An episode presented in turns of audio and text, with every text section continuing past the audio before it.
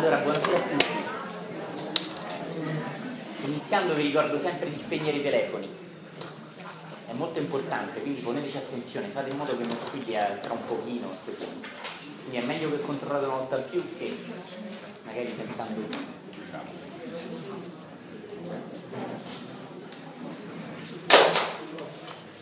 Allora vorrei iniziare portando la tua attenzione su argomenti che reputo semplici e importantissimi. Cerco sempre di usare un linguaggio più semplice possibile. Spero che questo non ti faccia sembrare scambiare la cosa come una cosa sciocca o banale. L'idea del linguaggio semplice è quello di essere qualcosa che sia immediato, quotidiano, qualcosa che io più che capire troppo razionalmente intuisco. E l'intuizione è sempre un canale semplice, non è mai complicato. Poi trasformandolo in un pensiero può complicarsi, ma l'intuizione è sempre semplice. Questa è una cosa che diceva il grande Albert Einstein. Sapete che dava molta importanza all'intuizione e meno importanza alla razionalità. Lui diceva che quando la razionalità cercava di spiegare l'intuizione, ciò che anche lui era capacissimo di intuire da vero genio, tutto diventava complicato. Ma l'intuizione, che è molto più in alto della razionalità, era semplice.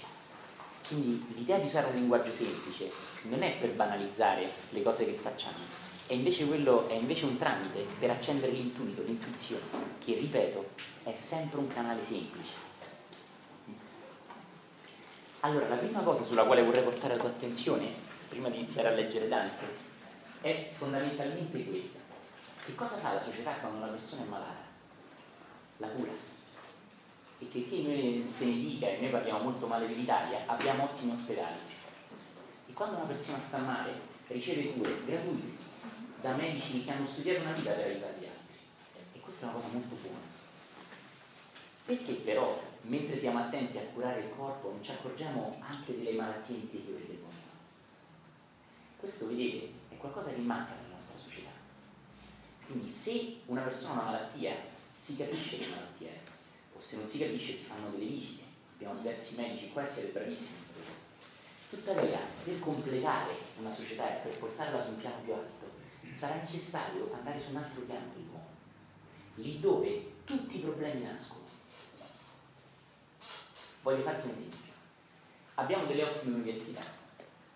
In Italia siamo anche forti, sapete l'università studiata in Italia è più difficile che all'estero. Tuttavia quando uno studente, un laureato italiano va all'estero, se ne accorge subito e viene anche in qualche modo, gli viene data importanza. Abbiamo delle ottime università, ma quando un ragazzo esce dall'università ha un sacco di informazioni intellettuali, magari è preparatissimo, magari sa parlare con lode, magari ha più lauree. Tuttavia non è stato fatto niente, per esempio, per vedere quanto in lui c'è bisogno di primeggiare. Allora io ho un medico laureato con lode, un fisico, un matematico, un ingegnere laureato con lode, eppure nessuno si è curato di vedere, per esempio, quanta brama ha dentro di lui, quante paure ha dentro di lui senza che lui lo sappia. Segui? Quindi questo è qualcosa di rivoluzionario, ma allo stesso tempo è semplice. Se un ragazzo del genere entrerà nel mondo della società, ed è giusto che entri, nessuno si cura di quanto lui abbia affrontato le proprie paure o di quanto per esempio non abbia risolto le tensioni che ha con i suoi genitori o per esempio di che rapporto ha con la sua sessualità nessuno se ne cura chi se ne frega, te devi fare matematico Invece io mi accorgo che se questa persona ha una crepa interiore, lo vedremo nel campo quattordicesimo oggi, se questa persona ha delle crepe interiori, come è sano avere, soprattutto se una persona non fa un cammino interiore, questo genererà una miriade di problemi. Magari è sano, magari non ha bisogno dell'ospedale o delle visite mediche, tuttavia per noi è tutto lì. Quindi questo è il guaio della società. A questo guaio, cari amici, abbiamo tutti partecipato permettimi di, di fare un piccolo passo avanti. Se io esco in strada e vedo degli ubriachi, dei drogati, so che non è solo colpa loro, è colpa di tutti noi. Questo perché la società, ripeto, offre ancora una cura quando tu hai un problema esteriore, hai una malattia, hai un problema all'occhio, un problema al braccio, hai qualsiasi problema curabile medicamente o anche non curabile, ci si prova, giustamente. Tuttavia nessuno si accorge degli altri disagi, non viene fatto nulla. Quindi, quando c'è una persona che magari ha più problemi di me, so che sono anche io in qualche modo contribuendo al suo problema. Fin quando io e te non ci rendiamo conto dell'importanza di questo discorso, Non diciamo che bello, che figo, andiamo via tronfi di, di aver sentito questa cosa bella, ma iniziamo semplicemente a vedere quanto sia importante. Qual è l'altro fatto problematico? È che se io insegno matematica, fisica, geografia, pure biologia, visto che c'è Jack in mezzo, grazie, se io insegno queste materie all'università o al liceo, mi si chiede soltanto che io le abbia imparate, magari bene, visto che devo insegnare bene. Tuttavia, non mi si chiede che io abbia raggiunto un alto livello di consapevolezza che espando sugli studenti. Allora che cosa farò io? Insegnando la matematica, inconsciamente proietterò sugli studenti le mie paure risolte.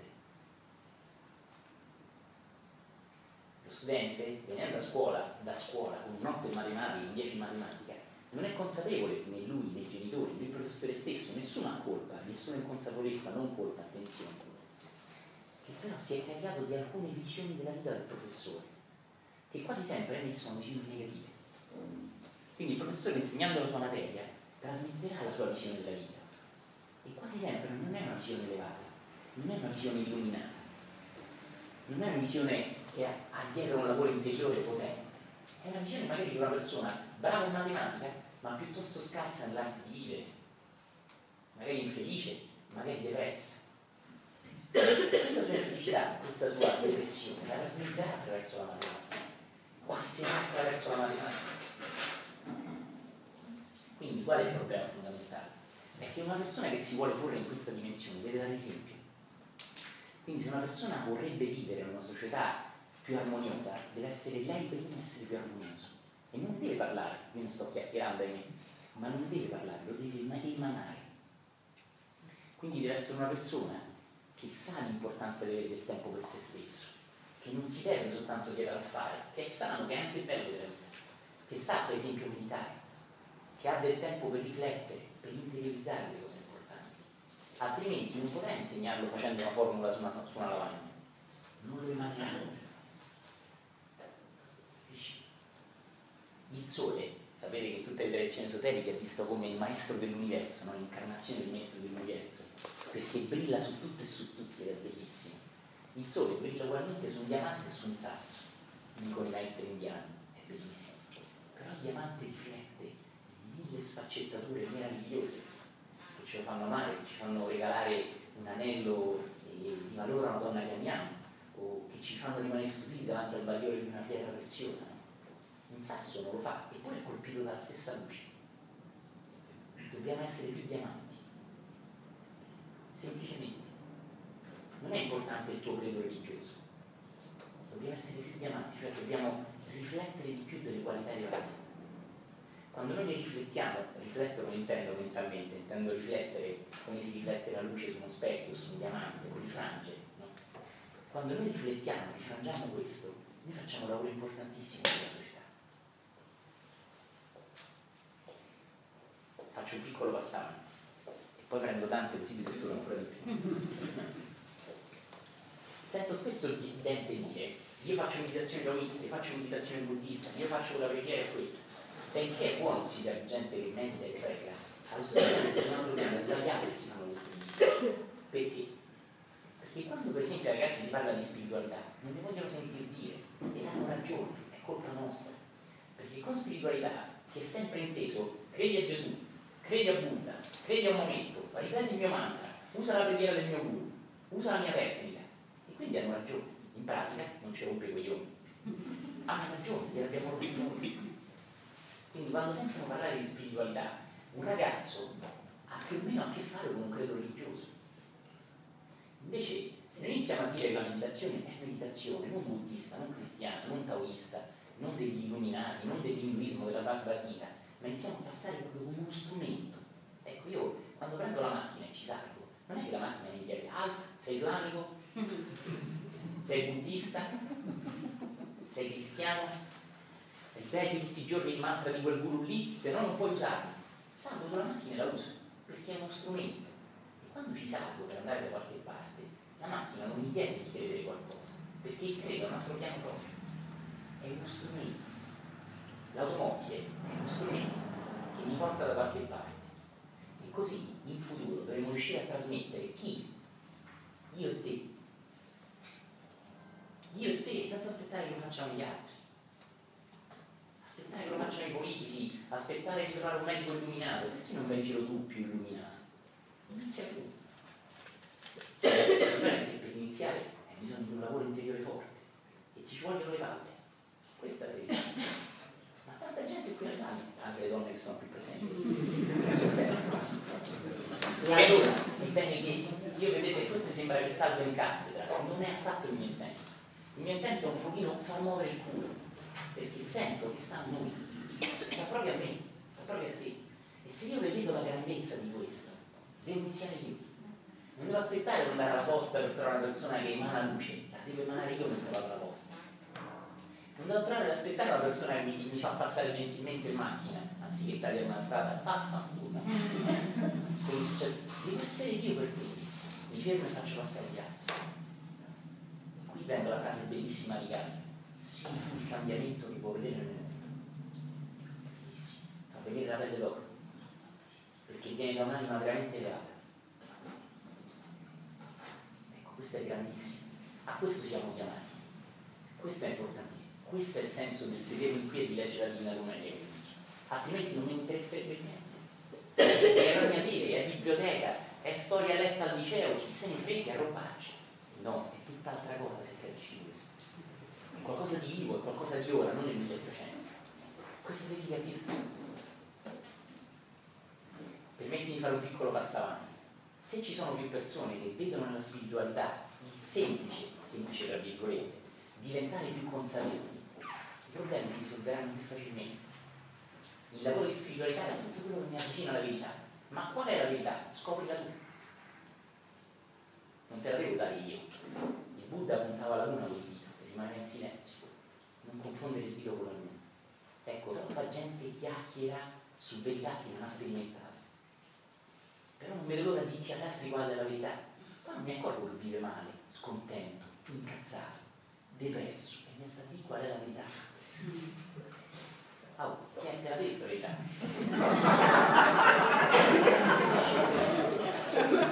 per favore, vediamo, accorgiamoci. E da qui invece l'immenso insegnamento del maestro dei maestri, l'albero buono da buoni frutti. Ecco, questo è grandioso. Quindi, ci fossero persone più umili, più silenziose, che non vogliono gureggiare in giro, no? lo dico sempre, che non vogliono dire agli altri come devono vivere, ma che silenziosamente emanano più luce, vanno alla vostra più in pace, vanno a fare la spesa divertendosi. Chi è più spirituale? Secondo te? Uno che tutti i giorni va a messa uno che fa le cose quotidiane con gioia, con letizia, come dicevano gli antichi maestri? Sicuramente il secondo. Quando io vedo una persona che emana gioia, io sto vedendo davanti a me un esempio che mi farà voglia di vivere come lui. Mi verrà la voglia di dire di vivere come lui. E quello non verrà lì, allora credi nel guru della settima grotta dell'ottavo Himalaya. quello manderà il messaggio, devi essere più consapevole, devi vedere quali sono le tue paure, devi lasciare andare i tuoi fratelli, lavora su te stesso, dà importanza al tuo sapere, studia. Io sono un amante dello studio, passo gran parte del tempo a leggere amo tantissimo studiare, tuttavia altro tempo lo dedico alla meditazione, un po' anche perché sono un po' anzianotto, mm. quindi può sembrare una cosa molto figa, ma in realtà magari da anzianotto non faccio più altre cose, Olivetta non ne fa questa è una cosa fondamentale, lo devi capire, cioè se lo capisci mentalmente, già che figo questo discorso, se lo senti nella pancia, senti proprio che è così, che se non sei tu a iniziare, non inizierà nessuno. Non inizierà nessuno. Allora permettimi di tornare all'esempio della persona che studia, dedica una vita, i genitori spendono un sacco di soldi, non tutti sono benestanti, no? Pensate che una famiglia in cui lavora solo il padre e oggi due ragazzi che studiano all'università, è pesante, è pesante, ed è bellissimo, no? Un padre che cerca di far studiare i figli, figli che si impegnano allo studio. È necessario ma non sufficiente, si diceva prima. È necessario aggiungere qualcos'altro. La persona mentre studia deve anche diventare più consapevole, deve anche conoscere le proprie paure, deve anche accorgersi di quanto bisogna fare nella società di primeggiare sugli altri, di sbranare gli altri. Se no divento uno con 5 lauree, con 110 lode, ma poi divento uno squalo con le lode. Cioè distruggo gli altri. Mi sento forte del mio sapere. Il sapere non basta. In questo tempo lo vediamo. Occorrono persone più gioiose, più consapevoli, più libere interiormente. E questo come lo genereremo? Smettendola di parlare di meditazione così, preghiera cosata, meditando, pregando, silenziosamente. Ricorda questo esempio bellissimo dei grandi yogi anche dell'India. Il sole che tocca il sasso e il diamante, ma è il diamante che riflette mille colori meravigliosi. Il sasso no. Il sasso proprio la lode. Cioè la lode in sasso regina. Non è mai.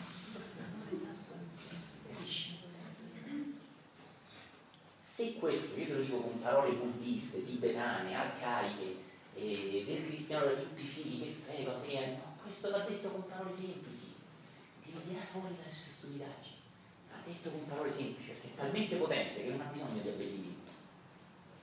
Sii tu il cambiamento che vuoi vedere nel mondo. Ecco, questo è bellissimo. Io faccio, io faccio un po', non faccio tantissimo, ma un po' faccio, fa anche tu qualcosa. Io vengo qui gratuitamente, per venire qui ho bisogno di, di, di ore di meditazione, di, di, distruggere un po' i miei rapporti amore col ritmo, mm. no? cazzo, sto sempre a meditare, a leggere. Ma eh, mi sento con contributo, vedo in questo, no?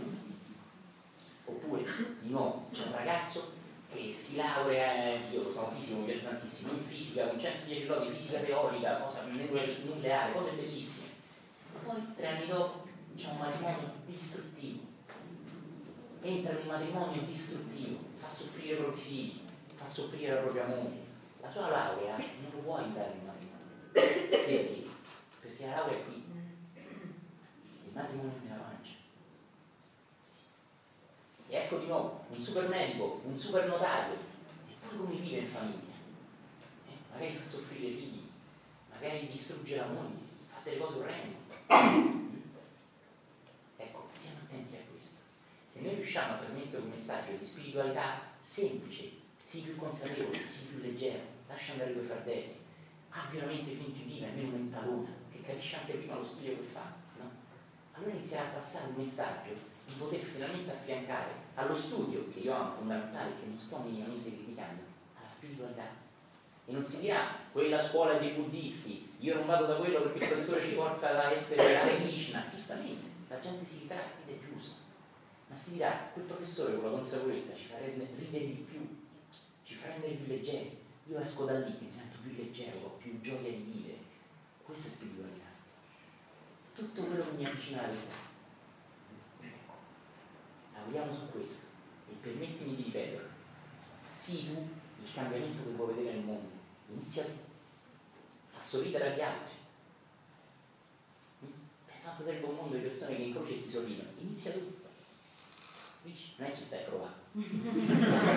passi, Pensa tu, passi e raccogli le cose che cadono alla persona, o vedi una persona in difficoltà e ti fermi e ti chiedi se ti serve aiuto. Questo oggi è, è, sembra talmente strano, questo è terribile. Questi sono dei messaggi semplici, importantissimi. Mi diceva un amico l'altra volta che, che, si è fermato a chiedere a un ragazzo se che aveva la macchina in panne se gli serviva una mano. Lui gli ha detto, ma non sei italiano, vero? Ci ha detto, ma sì, veramente sono italiano. Ah beh, pensavo di no perché ti sei fermato a chiedere se mi serviva io. Bella figura ci abbiamo fatto. È così, fermiamo. A te piacerebbe che hai una ruota bucata e qualcuno si ferma e ti aiuta?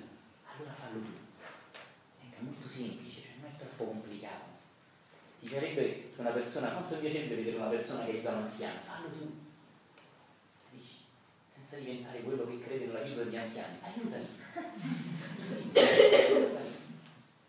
semplici. Ecco, è importante. E per diventare più consapevoli dobbiamo avere tempo da dedicare a noi stessi. Noi abbiamo dedicato troppo tempo fuori noi stessi. La società ci sta accadendo per anni, per secoli. È tempo di cambiare le cose. L'uomo, ognuno di noi qui seduti, ha bisogno di più tempo. E voi, ognuno di noi, io, te, dobbiamo trovare modo nella vita per avere più tempo. Per leggere, per meditare, e non per leggere il Novella 2000 o i Pornazzi Lorivani ma per leggere cose elevate del cerebro, per leggere cose che leggendo io mi pongo domande profonde. In questo modo io metterò una piccola luce nel mondo, sarà pratica, non sarà teorica, non ti chiederà di cambiare credo, però inizierà qualcosa che veramente ti sostiene. Quindi non è che me la sto a tirare, mi siedo qua, leggo Dante e lo condivido con voi, vorrei semplicemente farti notare come mi siedo qua e condivido una cosa personale mia, perché è un mio modo personale di leggere la Divina Commedia, con te, fai anche tu con gli altri. Non dico con Dante, una cosa, può essere qualsiasi cosa, ma muoviti, non aspettare che cambino gli altri. Ecco, questo è semplicissimo. Rimane, diamanti.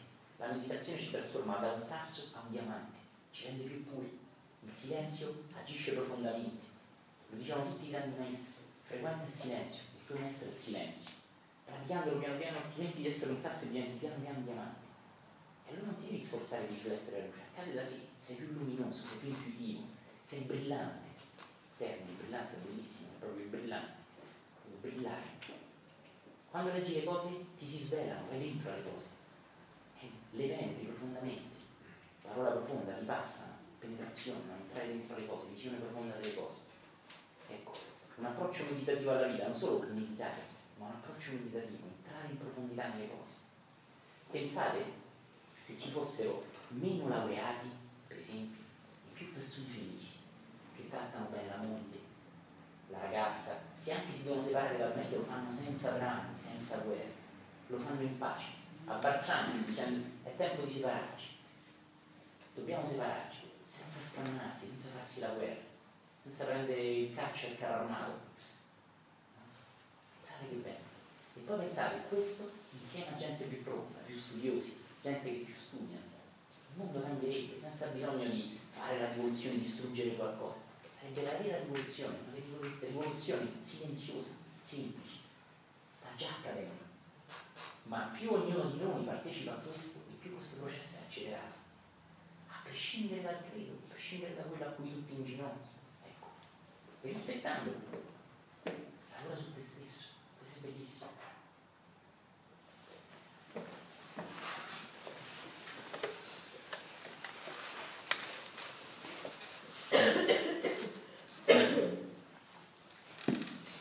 Questo senso condivido la lettura della Divina Commedia. Spero che arrivi anche quello che c'è dietro. Siamo al canto quattordicesimo dell'inferno e entriamo nel girone degli, di coloro che offendono Dio. Quindi Dante intende questo come bestemmia. La bestemmia non è per forza la parolaccia detta a voce, ma è un'attitudine di sfida contro le leggi dell'universo. Ora lo vedremo meglio, lo capiremo meglio. Quindi la persona che si mette a combattere contro la vita anziché fluire con essa. Quando fai questo, stai bestemmiando. È magnifico. No? Che insegnamento stupendo. Peccato che quando la leggiamo non ci viene detto, quasi mai. Okay. Io non amo molti riferimenti storici. E ho la mente che non trattiene molte informazioni, vorrei dire perché medito, ma in realtà perché sono un po' rimbambito. anche, sono molto più interessato anche a delle cose che mi danno degli stimoli oggi nella consapevolezza, quindi non farò troppi riferimenti storici, li troverete ovunque, proprio facilmente anche sul telefono, con Wikipedia, insomma, tantissimi. Inizia così. Poiché la carità del natio loco mi strinse, Dante fiorentino, quindi sta parlando anche del suo luogo, no? strinse il cuore. Raunai le fronde sparte e rendele a colui che era già fioco. Vi ricordate, nel, nel, girone, nel canto precedente avevamo trovato i suicidi, no? E qui si chiude in realtà il canto, Dante è un grande regista, no? Quindi chiude il canto precedente e lo chiude facendo riferimento nell'inizio del canto attuale, come proprio una fiction, no? come dicevo spesso. Quindi qua si riferisce ancora ai suicidi e richiude le fronde, vi ricordate i cani che li inseguivano e che eh, si, si, nascondevano nei cespugli e così, no? lo ricorderete dall'altro canto. Quindi richiude le fronde mosse anche dai cani che hanno corso, no? bellissimo, quasi a tenere l'intimità. Ecco, Dante ha sempre questa cosa bellissima, il rispetto, la dignità, anche rispettare, quelli sono dannati, sono maledetti, hanno fatto degli errori terribili. Dante ama e rispetta, richiude delicatamente le fronde, bellissimo, è bellissimo per ognuno di noi. Se Dante rispetta persone che in vita hanno fatto delle cose atroci, come faccio a non rispettare uno che suona il clacson? Eh, anche questo è un insegnamento, no? fortissimo. Dante è così delicato con persone che nella vita terrena hanno fatto delle cose orrende che probabilmente nessuno di noi qui farebbe mai. Tuttavia lui li ama, li rispetta, ha sempre una profonda riverenza verso loro, non li tratta mai male. Pensate che insegnamento grande quando io semplicemente, già che mi sento dalla parte della ragione perché uno ha alzato un po' la voce, lo massacro, lo distruggo, gli dico parolacce, o magari uno si è comportato male, ed è vero che si è comportato male, ma lo giudico, lo attacco, ne parlo male con altri. Che è tutto questo fango? Smettiamola. Benediciamo di più. Meditazione, benediciamo. Se Dante rispetta persone che hanno fatto cose terribili, anche noi dobbiamo imparare anche già solo da questo. Qui parliamo di un maestro, non di un poeta. Noi stiamo ascoltando un maestro che ci insegna tramite la poesia. Quindi per noi il fine non è la poesia, è l'insegnamento. La poesia è il mezzo, l'insegnamento è il fine. Questo è un altro errore della scuola, che vede la poesia come fine. Ed è fine a se stessa. I ragazzi quando escono da scuola non vedono l'ora di dimenticarsi. I ragazzi, pure quelli che a scuola hanno amato Dante, non pensare che escono a scuola e se lo leggono da solo Dante. Mai. È colpa del ragazzo? No, colpa della società, cioè mia e tua, non della società, della società, mia e tua.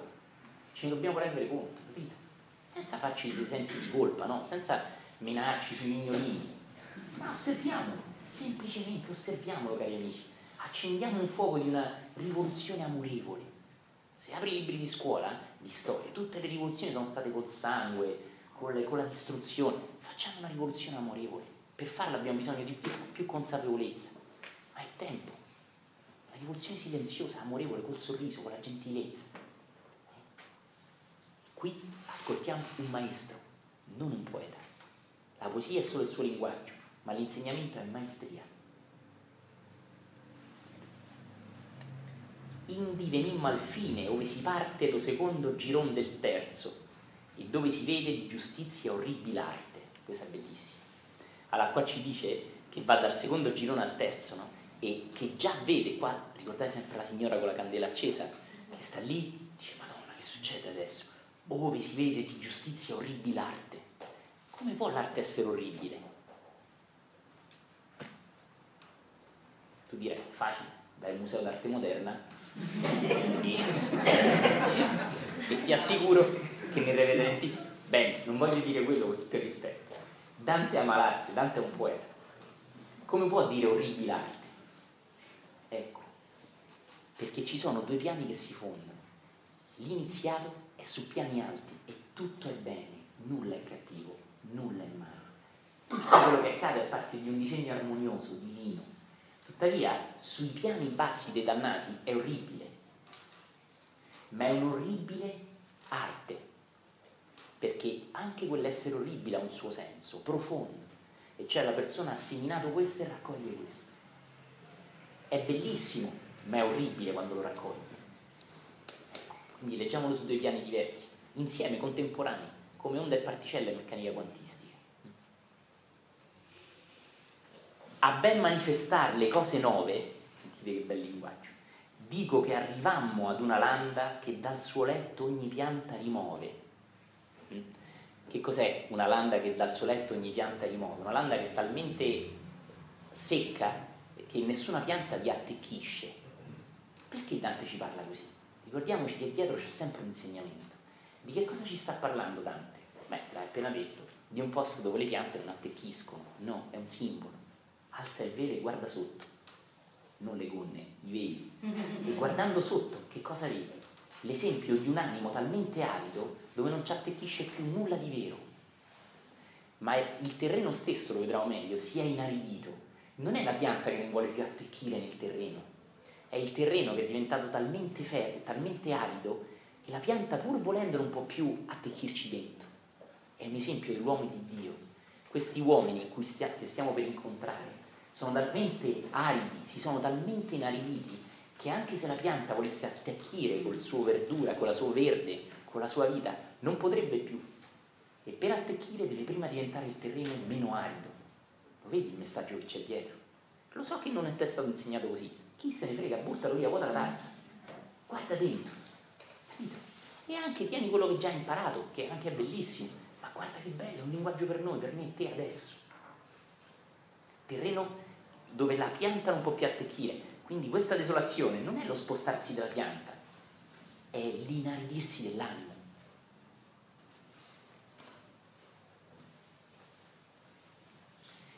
La dolorosa selva qui si riferisce la selva, quindi ci sono le piante, no? quindi si riferisce da dove viene, quindi si riferisce ai suicidi. L'è ghirlanda tutto intorno, no? perché c'è questo spiazzo calvo, privo di vita, privo di energia. No? Come il fosso tristo ad essa, qui vi fermammo i passi a randa a randa, proprio sul bordo, proprio, non è sul bordo, è sul bordo bordo, bellissimo proprio, come si dice a Roma, micio micio, muro muro, no? Così, randa a randa, sei proprio lì, tu vedi quasi Dante con i piedi che sporcono, no? Oh, sempre Dante che ha sempre la sua paura perché è sempre umano, ricordiamocelo questo. Qui la signora con la candela è già completamente avvinta, anche questa notte non può dormire. Quindi l'introduzione del magnifico regista che è Dante l'ha talmente avvinta che ormai è andata. Il canto sta appena iniziando, ma la signora già è persa. Già passerà ora all'esito, perché è così piano piano. Vedete la grandezza di un animo grande, di un genio, no? come ci arriva subito. Lo spazio era un'arena arida e spessa, non d'altra foggia fatta che colei che fu da piedi Caton già soppressa. Notate questo termine intanto che è bellissimo. Lo spazio la, lo chiama spazzo. Spazzo, spazzare. Quindi anche qui c'è il senso di aver spazzato via tutto, è rimasto soltanto l'arido. Cosa che proprio ha spazzato via tutto, è rimasto solo lo sterile, il vuoto, il terreno non fertile, la landa bruna, no? La landa, non bruna, landa... Nuda. Grazie, desolata, nuda, grazie, vi ringrazio. Qui già parla di Catone, e qua è il deserto libico, di quando in vita fisica Catone portava i suoi soldati nel deserto libico, quindi camminò su, ter- su, un terreno talmente arido, talmente arso, che qui adesso ne è un riflesso, e lo rileggo così si capisce meglio, non d'altra foggia fatta che colei che fu da piedi Catone già soppressa, quindi parlo del deserto che già Catone, che conteremo tra poco, ha attraversato a piedi con i suoi soldati. O vendetta di Dio, Madonna, ma come Dio si vendica? Pensavo di no. Infatti, quando leggi devi capire le cose. Io mi ricordo una volta una professora fisica a cui devo tanto, che non mi bocciò, mi disse tu devi ritornare. Allora disse, beh, ma io mi accontento di dirsi, ma magari mi dia un voto un po' più basso. Non te lo do. Lui mi disse, perché tu capisci, devi ritornare, devi capire meglio. Quanto l'ho odiato. Ho odiato perché avevo la media tutta fighetta e ho detto guarda sto stronzo. Ma poi anni dopo ho capito che anche Dio attraverso il professore mi stava insegnando qualcosa. Vero? Questa cosa non l'hai capita bene, vuol dire tu hai capito bene, però questa cosa non l'hai capita bene, quindi non ti accontentare di un potere, capiscila meglio, ritorna. Pensa com'è diverso dallo studente che si deve sbrigare a fare gli esami, si deve sbrigare a lavorare, si deve sbrigare a morire. poi è così, no? Pensa com'è diverso, no? ti spiega a fare gli esami, tu, tu, tu, ma per andare tu. Sei qui per capire, non sei qui per spiegarti a fare gli esami, no? Non sei un prodotto da supermercato imbustato, impacchettato e messo lì. E io lo capivo. Quindi ho riflettuto su questo. Questo professore, non bocciandomi, ma dicendomi torna, perché questa cosa la devi capire meglio, vedi? Mi ha insegnato tantissimo e lo ringrazio, non so neanche se vivo, era un vecchietto. Però lo ringrazio tanto e vorrei trasmettervi anche a voi questo. È un po' così.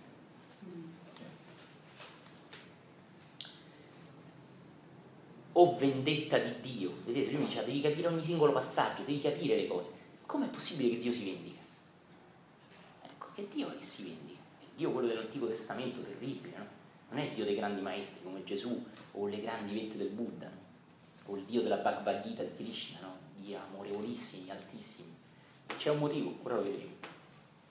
O vendetta di Dio, quanto tu devi essere temuta da ciascun che legge ciò che fu manifesta agli occhi miei lo rileggo, provo un po' meglio, scusate. O vendetta di Dio, quanto tu devi essere temuta da ciascun che legge ciò che fu manifesta agli occhi miei. Chi è ciascun che legge? Noi che leggiamo tanti. E che cosa stiamo leggendo? Quello che i suoi occhi hanno visto. E che cosa hanno visto i suoi occhi? Aspetta e torno un po' indietro. Orribile arte. Quindi questa vendetta non c'è sui piani alti, c'è sui piani di chi riceve di chi riceve e pensa che la vendetta di Dio, lo vedremo meglio adesso, lo capiremo meglio. Andiamo un po' avanti e capiamo meglio. D'anime nudi, nude, noi sappiamo che sono tutti nudi no? Nel, nell'inferno, però ogni tanto lo rimarca, lo rimarca quando è importante, ora capiremo. D'anime nude vidi molte gregge che piangean tutte assai miseramente e parea posta lor diversa legge. Ecco, qua vedremo, mi voglio fermare troppo sui dettagli mentali, ma vedremo che ci sono diversa legge, cioè una grande gregge, molta gente, ognuna ha una punizione diversa. Quindi, come se rispondesse a diverse leggi. Come può essere? Se la legge cosmica è una. Questo è fortissimo. La legge cosmica è una, ma ci sono infinite risonanze delle azioni delle singole persone. Ecco, questo è anche molto bello. Mi permetto di andare un po' avanti e poi capiremo meglio questo che stiamo già leggendo. Supingia c'è in terra alcuna gente. Queste sono tre, diciamo, uso questa parola che non è proprio esatta, ma vediamola dal punto di vista del dannato. Sono tre diverse punizioni, che non sono punizioni, lo vedremo, ma loro la ricevono in quanto tale. Supingia c'è in terra alcuna gente, alcuna si sedeva tutta raccolta e altre andava continuamente. C'è la dieresi sulla U del continuamente, a volte la usa, a volte no. Probabilmente, non lo sappiamo, ma probabilmente quando la usa vuole dare qualcosa di diverso, in questo senso continuamente, è più lungo. Cioè questi non si fermano mai, vuole dare quasi un senso di stanchezza, di lunghezza, non di una lunghezza bella, una cosa che mi piace e dura tanto, ma qualcosa di pesante. Mm. I due puntini sulla U intendo. quella che gira intorno era più molta e quella che men che giacea al tormento, ma più al duolo, aveva la lingua sciolta. Questo è bellissimo e si collega, cari amici, al potere della parola. Mm, però adesso non vorrei parlarne ora, quindi lo rileggo. Quelli che giravano, quelli con una punizione meno grave, erano, di, erano più, e quelli che soffrivano di più erano meno, ma più al duolo avevano la lingua sciolta Qui sta parlando di una bestemmia, di una, di una lingua sciolta, cioè quindi persone che bestemmiavano facilmente. Che cosa ci sta dicendo in realtà con lingua sciolta? Con lingua sciolta ci sta dicendo tra le righe quello che il Buddha chiamerebbe retta parola. Mm? Chi era il gruppo di meditazione in Sardegna lo ricorderà e lo rivedremo anche qua degli incontri. Le quattro nobili verità e l'ottuplice sentiero del Buddha. Il grande maestro Buddha parla di retta parola, quindi di controllarsi nel senso buono, non di reprimersi, perché oggi sono tante persone che dicono se mediti non ti devi controllare, non è vero. Se per esempio guidi, io medito, guida la macchina, no? È importante. E così c'è un bel senso di controllo, che è quello della persona che ha la giusta misura, della persona che non esagera, è bellissimo, una persona che emana potere quando è tale. E così qua il controllo, la retta parola, Dante ci fa vedere l'opposto, la persona che ha una lingua sciolta, cioè che non ha conosciuto nessun controllo, e che bestemmiava proprio a briglia sciolta per qualsiasi stupidaggine, insomma. Quindi in questa parola c'è anche il raffronto non detto a chi legge, impara a controllarti, impara a moderare la tua parola, sii gentile nei modi. Questo è bellissimo. Non parlo della retta parola perché vorrei parlarne nel prossimo incontro delle quattro nobili verità del Buddha. Quindi non vorrei andare in fondo in questo perché lo faremo la prossima volta.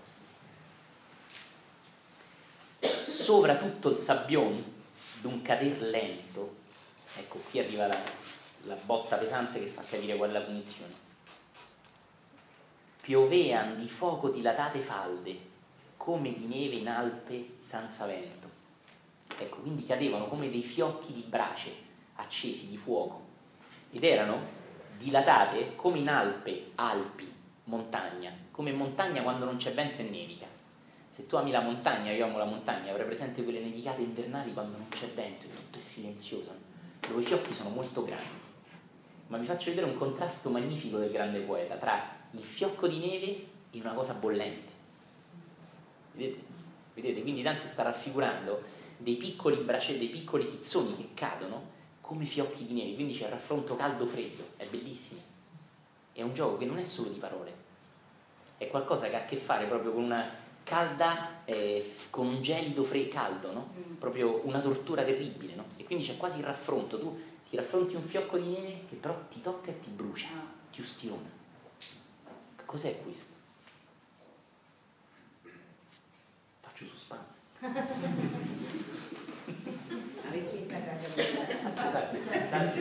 Esattamente. Sentite che bello. Purtroppo sono andato un po' a rivedere anche il libro del liceo Ora vi leggo prima. Quali Alessandro in quelle parti calde d'India vide sopra il suo stuolo fiamme cadere infino a terra salde. Lo leggo tutto perché perché provvide a scalpitarlo solo con le sue schiere, a ciò che lo vapor me si estingueva mentre che era solo. Ora lo spiego meglio. Tale scendea l'eternale ardore. Ora lo rispiego. Quali Alessandro? Alessandro Magno. Allora la storia racconta che Alessandro Magno, passando in alcune regioni dell'India, si trova in un punto in cui probabilmente pioveva fuoco. Non so, forse vicino a un vulcano, non si sa bene. Però si racconta che piovevano lavilli, succede anche per esempio vicino l'Etna, no? o nelle zone con i grandi vulcani del mondo. No? Probabilmente il vento aveva portato l'eruzione, non si sa, comunque pare che sia un fatto storicamente accertato.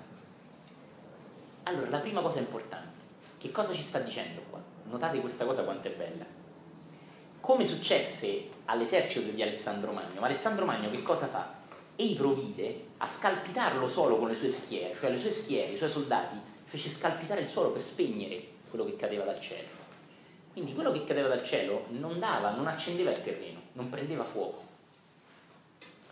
A ciò che lo vapore me si estingueva mentre che era solo, cioè quindi si spegneva una cosa quando era ancora proprio leggera leggera e evaporava spegnendosi. Quindi questa cosa, perché ci parla di questa cosa? E capiamo bene la cosa. Perché Dante adesso ne sta parlando da Alessandro Magno che gli è piovuto addosso il fuoco e dai soldati gli ha fatto spegnere col piede bello, ma anche ma che ci frega. Bene, nulla, nulla è a caso, nulla nell'universo, e tanto meno in Dante. Quindi Dante perché ci parla di questo? Chi è Alessandro Magno? Alessandro Magno qui è un conquistatore. Che cosa fa il conquistatore? Fa in modo che il fuoco non diventi. Quindi fa in modo che un lavillo rimanga tale e non diventi un incendio. Alessandro Magno, cari amici, è il simbolo di colui che ha conquistato se stesso e che sa spegnere le cose prima che ti infuocano. Capite? Se menti su queste parole ti arrivano. Ecco perché ci parla del più grande conquistatore all'epoca, in quell'epoca. Alessandro Magno è colui simbolicamente che ha conquistato se stesso. E questo ebbe la capacità di spegnere gli ardori prima di allora, cade una scintilla, mi tocca e mi fa male, ma non mi incide. Ma la scintilla tocca terra e divampa un incendio, uccide te e tutto il tuo esercito. Quindi il conquistatore chi è? È bellissimo. Il conquistatore è colui che fa in modo che una scintilla rimanga tale senza diventare un incendio che brucia te e gli altri.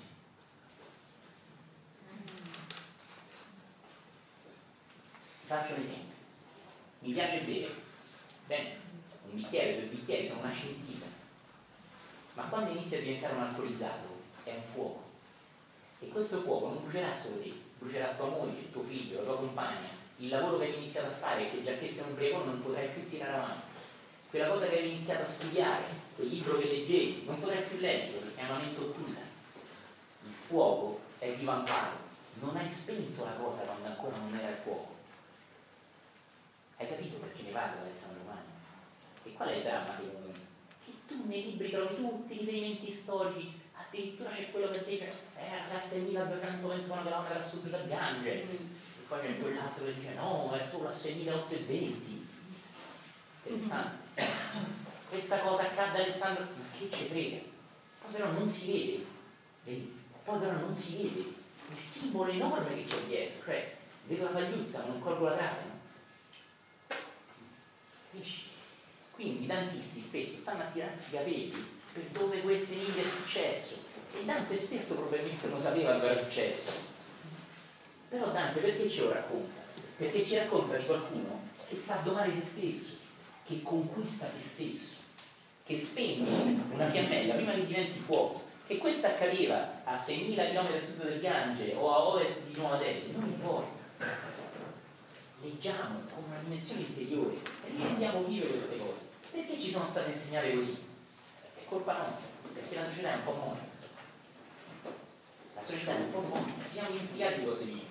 Allora quello che sa tutto di Dante sa veramente del successo, anche Dante lo sapeva. Il messaggio è un altro, capito?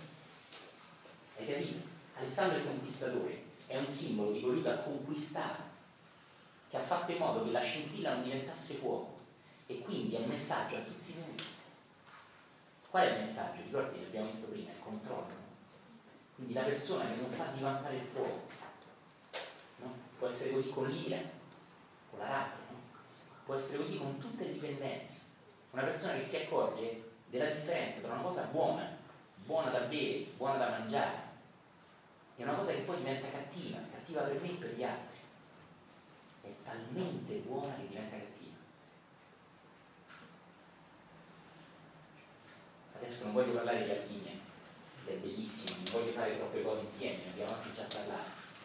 Ma quindi il conquistatore, colui che conquista se stesso, è colui che non permetta a una scintilla di diventare fuoco.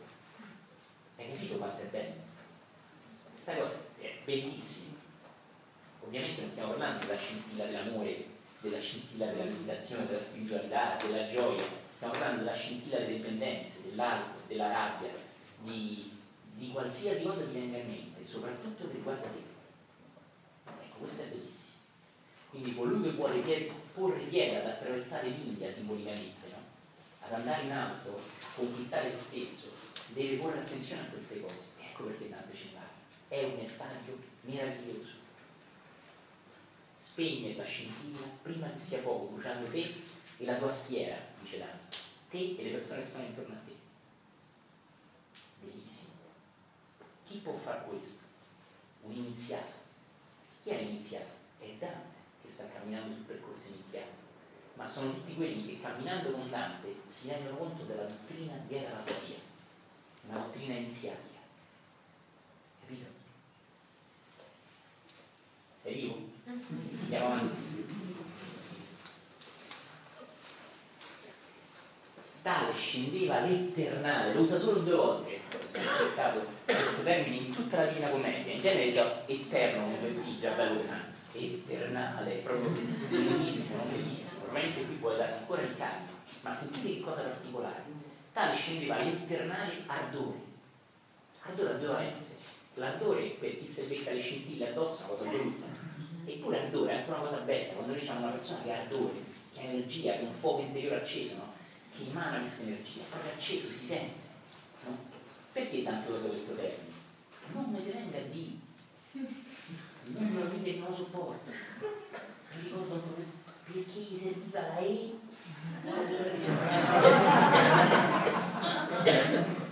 Perché in tre righe prima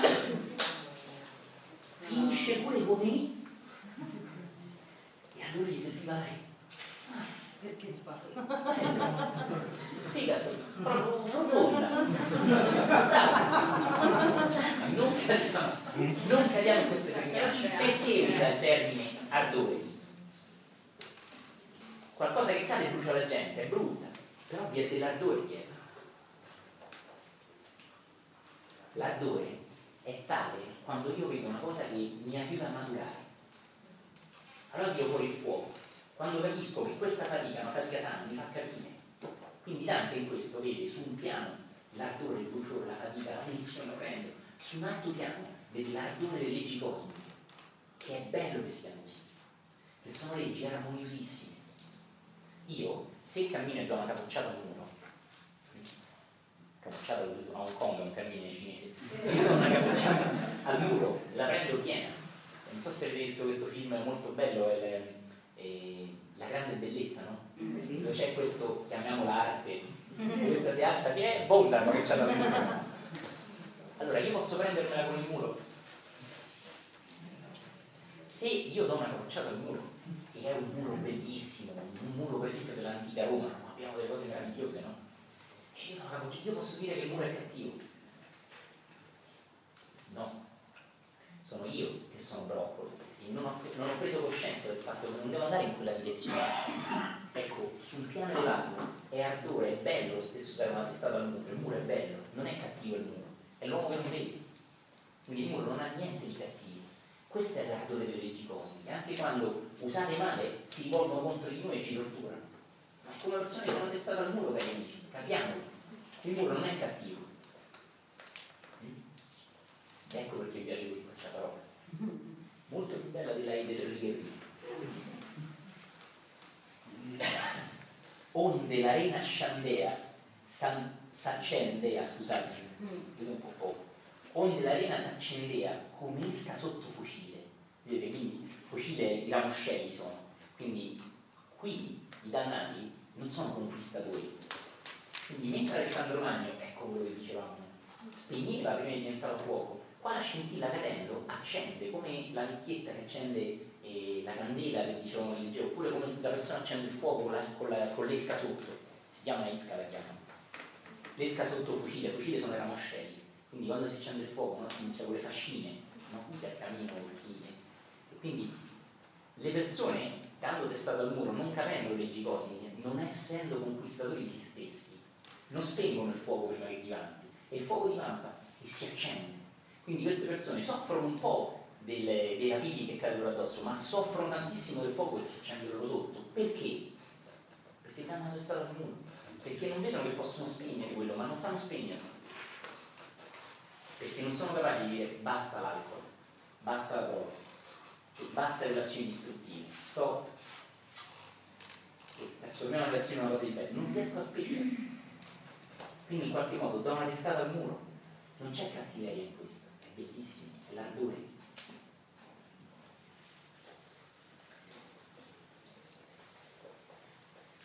Addoppiare lo dolore, quindi c'è il doppio dolore, qua non ci si può non collegare al Buddha che parla delle due frecce, le due frecce, ma non ve ne parlo adesso, perché ve lo dico, così mi faccio suspense. Io stavo in No, no, perché ne parleremo, lo capiremo meglio. Però c'è un doppio dolore, come in un discorso, un studio del Buddha stupendo, la doppia freccia. Quindi c'è il dolore della cosa che mi cade dall'alto, la testata che vedo al muro, la legge cosmica che gira così, io non lo vedo, e c'è il dolore della mia incapacità di spegnere il fuoco Capito? Quindi una cosa è una cosa che raccolgo da prima, ho seminato così e raccolgo la pili che mi vengono addosso. L'altra è una cosa che io sto compiendo ora, l'incapacità di vedere che quel fuoco va spento adesso. Spegni. E perché loro non lo fanno? Perché non sono conquistatori di se stessi. Ecco perché ci parla Alessandro Magno, il conquistatore. Hai capito? Il termine conquista non è un termine egoico qui, devo conquistare gli altri, devo vincere il mondo un termine spirituale, devo conquistare me stesso. E qui non posso non citare il grande Gautama Buddha. Colui che vince se stesso è molto più vittorioso di colui che vince mille battaglie.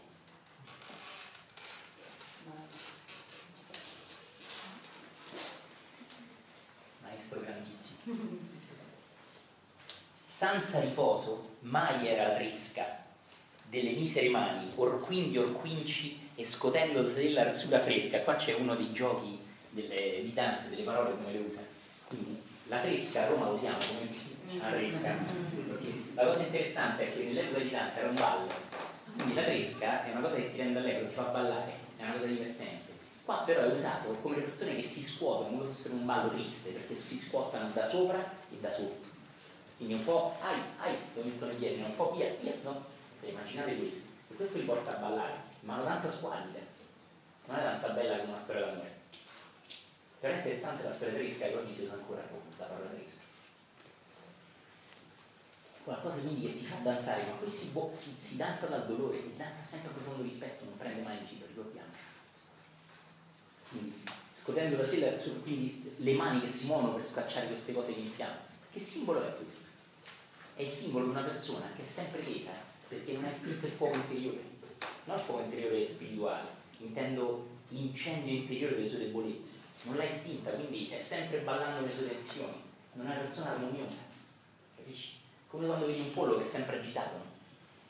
una persona che non ha spento i suoi bruciori interiori, è una persona che non potrà accedere alle vette di un'aquila, questo l'aquila come vola ferma, con le se ti è capitato di vederla in montagna l'aquila, senza battere le ali, stupendo completamente diverso dal pollo che sempre, si muove continuamente.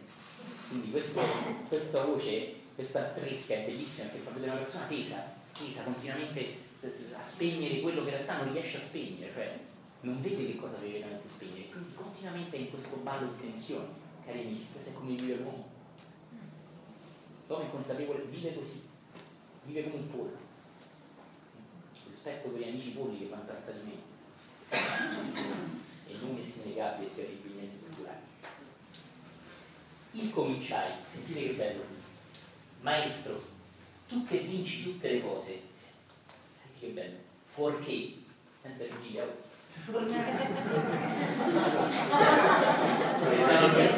Este tema, c'è la virgola, quindi tu che vinci tutte le cose senza vigilia, lo sai? Infatti, c'è un motivo, non è una stoccata tanto al maestro che sei. Sentite che bello. Maestro, tu che vinci tutte le cose, fuorché demon duri all'entrare della porta incontra uscinci, dite. Vi ricordate? La porta non si apriva. Il Virgilio qui che cosa rappresenta? Non è maestro in questo momento. Quindi Dante sta dicendo, tu vinci, vinci tutto, quasi, correggilo.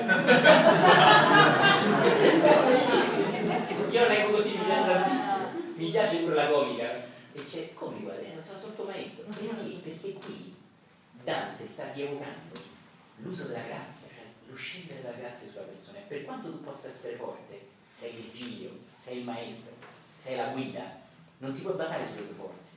Quindi tu che vinci, tu che vinci quasi tutto, cioè tu sei forte, ma la tua più grande forza è la tua grazia che hai chiamato, no? l'angelo, vi ricordate? Chi è, quel, chi è quel grande che non par che curi l'incendio e giace dispettoso e torto, sì che la pioggia non par che maturi.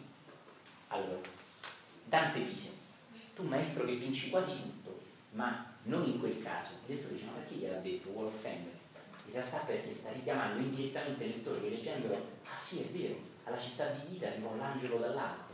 E allora il lettore leggendo, che cosa si ricorda? Che la forza dell'uomo non è tutto.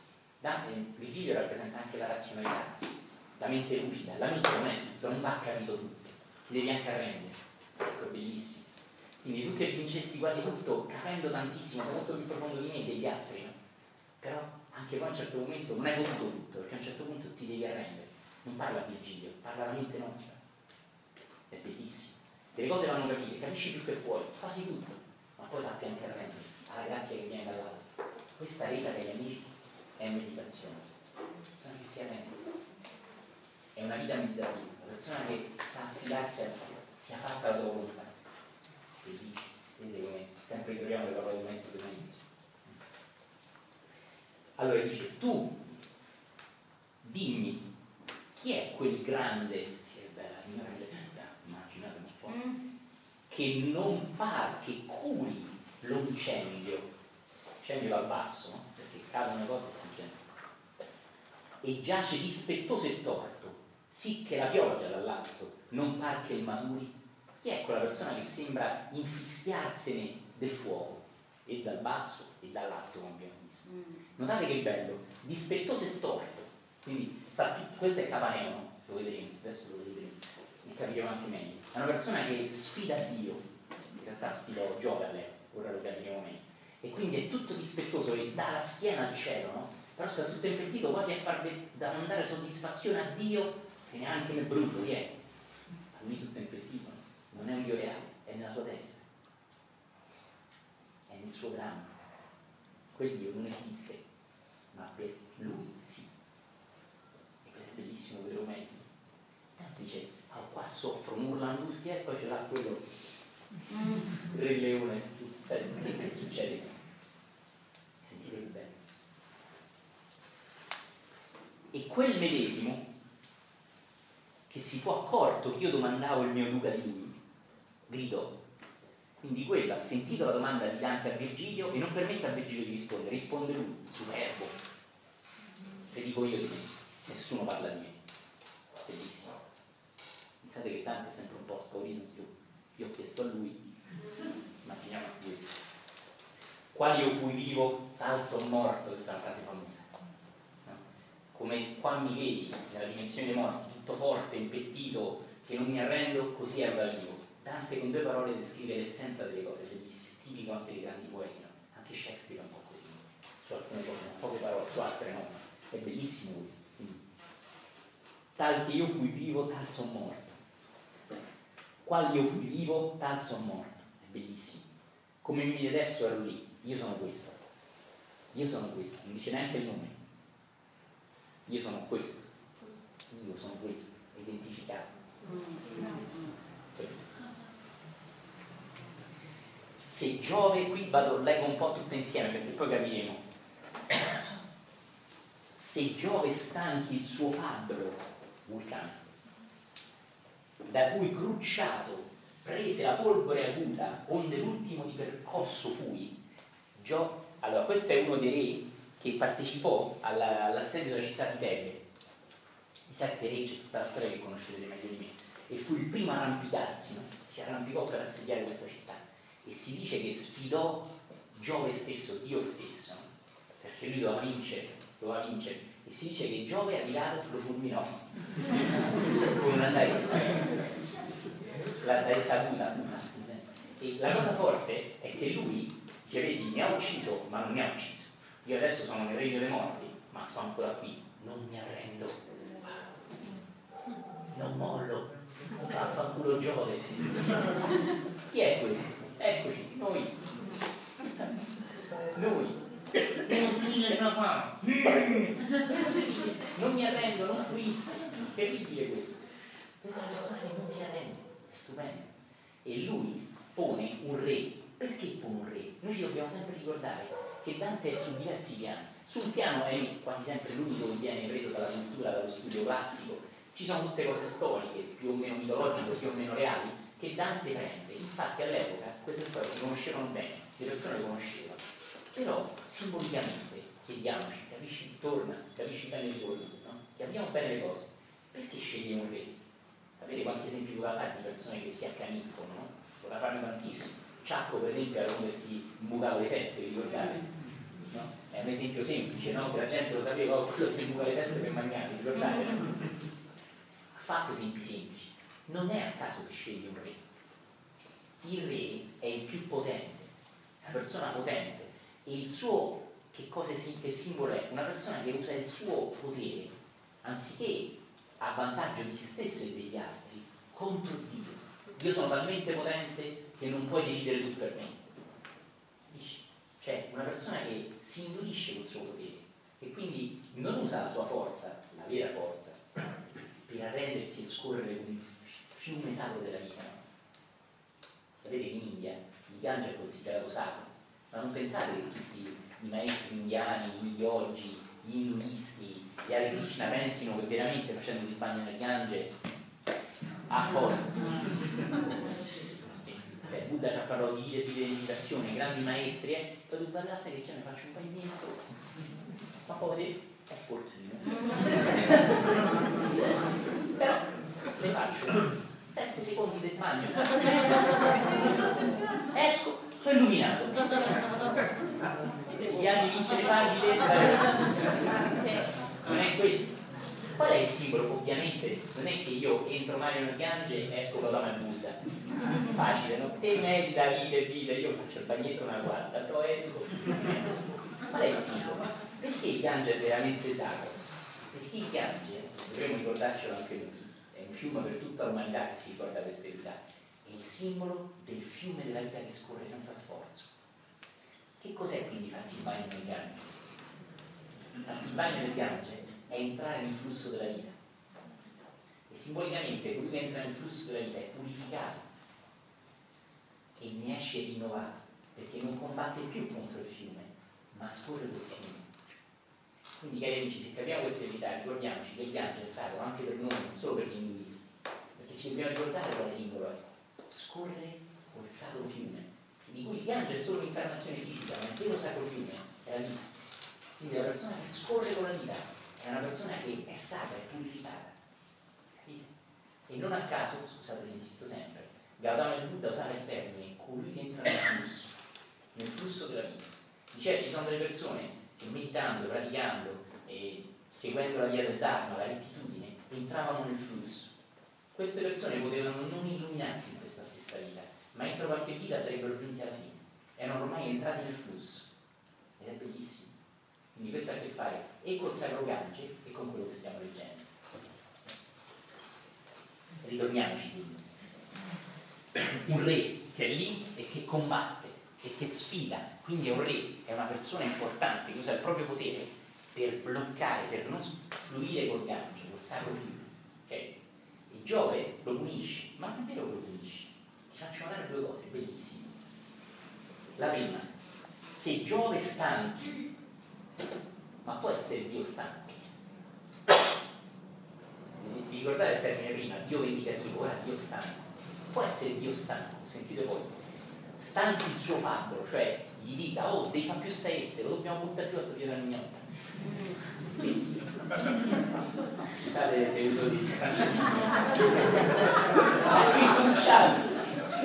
ma dobbiamo essere vivi. Da cui crucciato, sentite che forte. Quindi, secondo, secondo Capaneo, Dio è crucciato e stanca, stanca i suoi, stanca Vulcano. Quindi vedete, Capaneo porta Dio sul suo piano. Pensa a un Dio che stanca i suoi, che, che si accanisce contro di lui. Un Dio che proprio crucciato, immaginate Dio, ma che Dio è? Dio non esiste, è nella testa di Capaneo ed è nel suo film interiore col quale Capaneo non molla la presa, sta continuando a combattere. Conosci qualcun altro?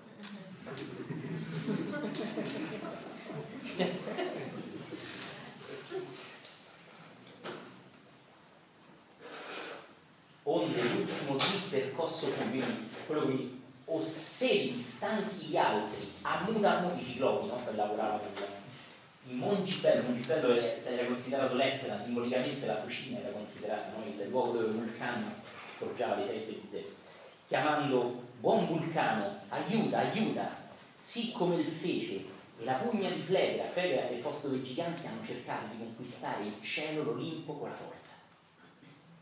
Quindi Capaneo, voi immaginate Virgilio e Dante, e Capaneo che è nel suo film, è nella sua storia reale.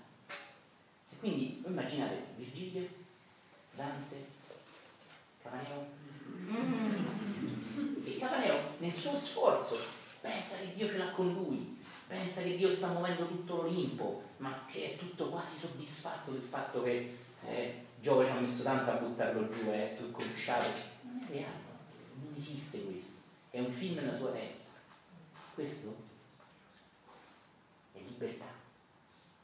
Perché Dante ci fa vedere una persona che è presa dai suoi film, che non esistono. Noi dobbiamo immaginare che Giove non esiste, nel senso il dio pagano, il dio stupido, no? il dio che lizzica le cose, no? il dio un po' che scende, che si arrabbiava. No? E quindi Dante ci fa vedere che Cavaneo segue Giove e ha un'idea mentale di un dio che non è reale.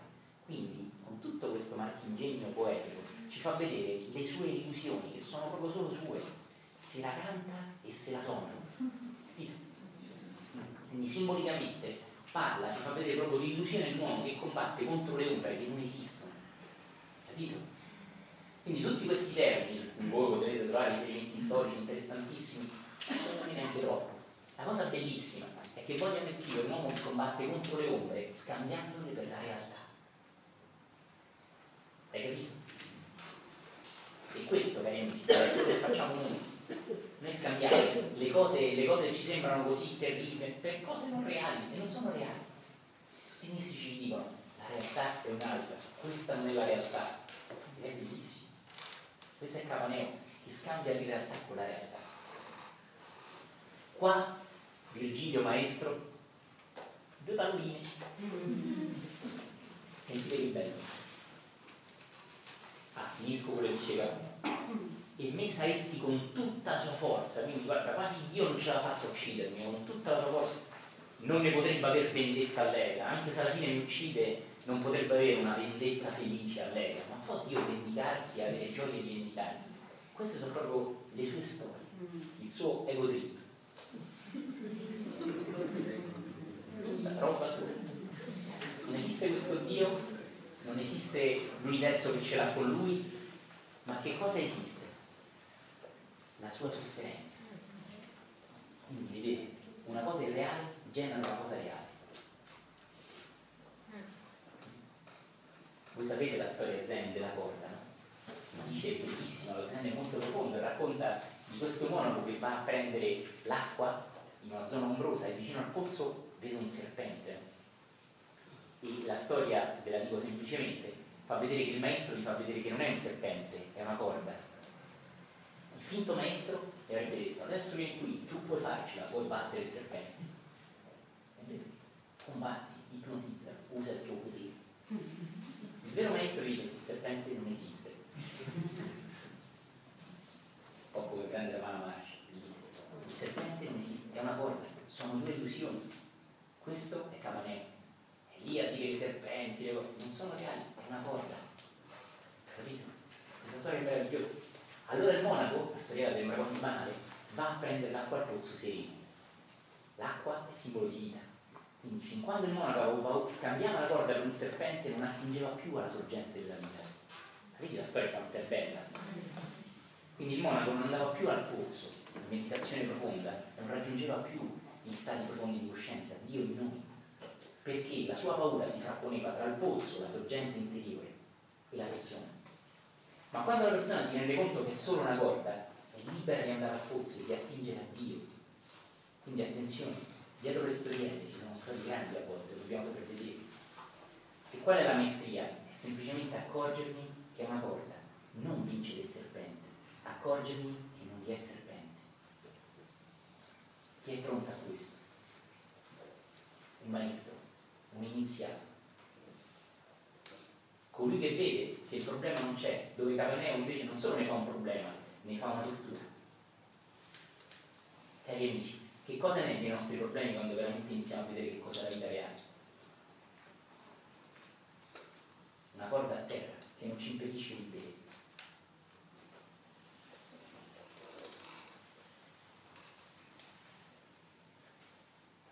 Allora il duca mio parlò di forza, tanto che io non l'aveva sì forte udito. Parlò così forte che io così forte non l'ho mai sentito. Non si arrabbia, ma Virgilio da buon maestro usa le parole giuste a ogni persona. Per ogni persona ha parole diverse. Questo è bellissimo, è la maestria. O Capaneo, in ciò che non s'ammorza la tua superbia, sei tu più punito. È la tua stessa, è la tua stessa superbia che ti punisce che non si arrende, che non molla, che non si scioglie. Notate il termine Sammorza. Qual è il linguaggio italiano attuale che è simile? Sammorza. Come? Chi ha detto mazza da baseball? morza. La parola morza, no? Semplice per essere cose. Tirate fuori le... Semplice. Sammorza. Qual è la parola più sentita? Esatto esatto, perché, sì, esatto. Che cos'è una mozza? È una cosa che una volta che la chiudi ti tiene lì. Quindi è bello il termine, no? Anche riportare le parole che ci sono rimaste nell'italiano attuale, la mozza. Sì, non sai. Ah sì, lo so. Giungeva là, cioè non siate mentali, sta mozza, la parola mozza vuol dire che la persona che è ammorzata, schiacciata nella morsa delle proprie illusioni, è bellissimo Capito? Come, una scamorza. Anche una scamorza.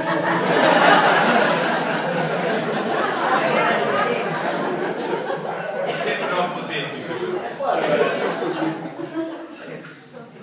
Queste le parole sono bellissime.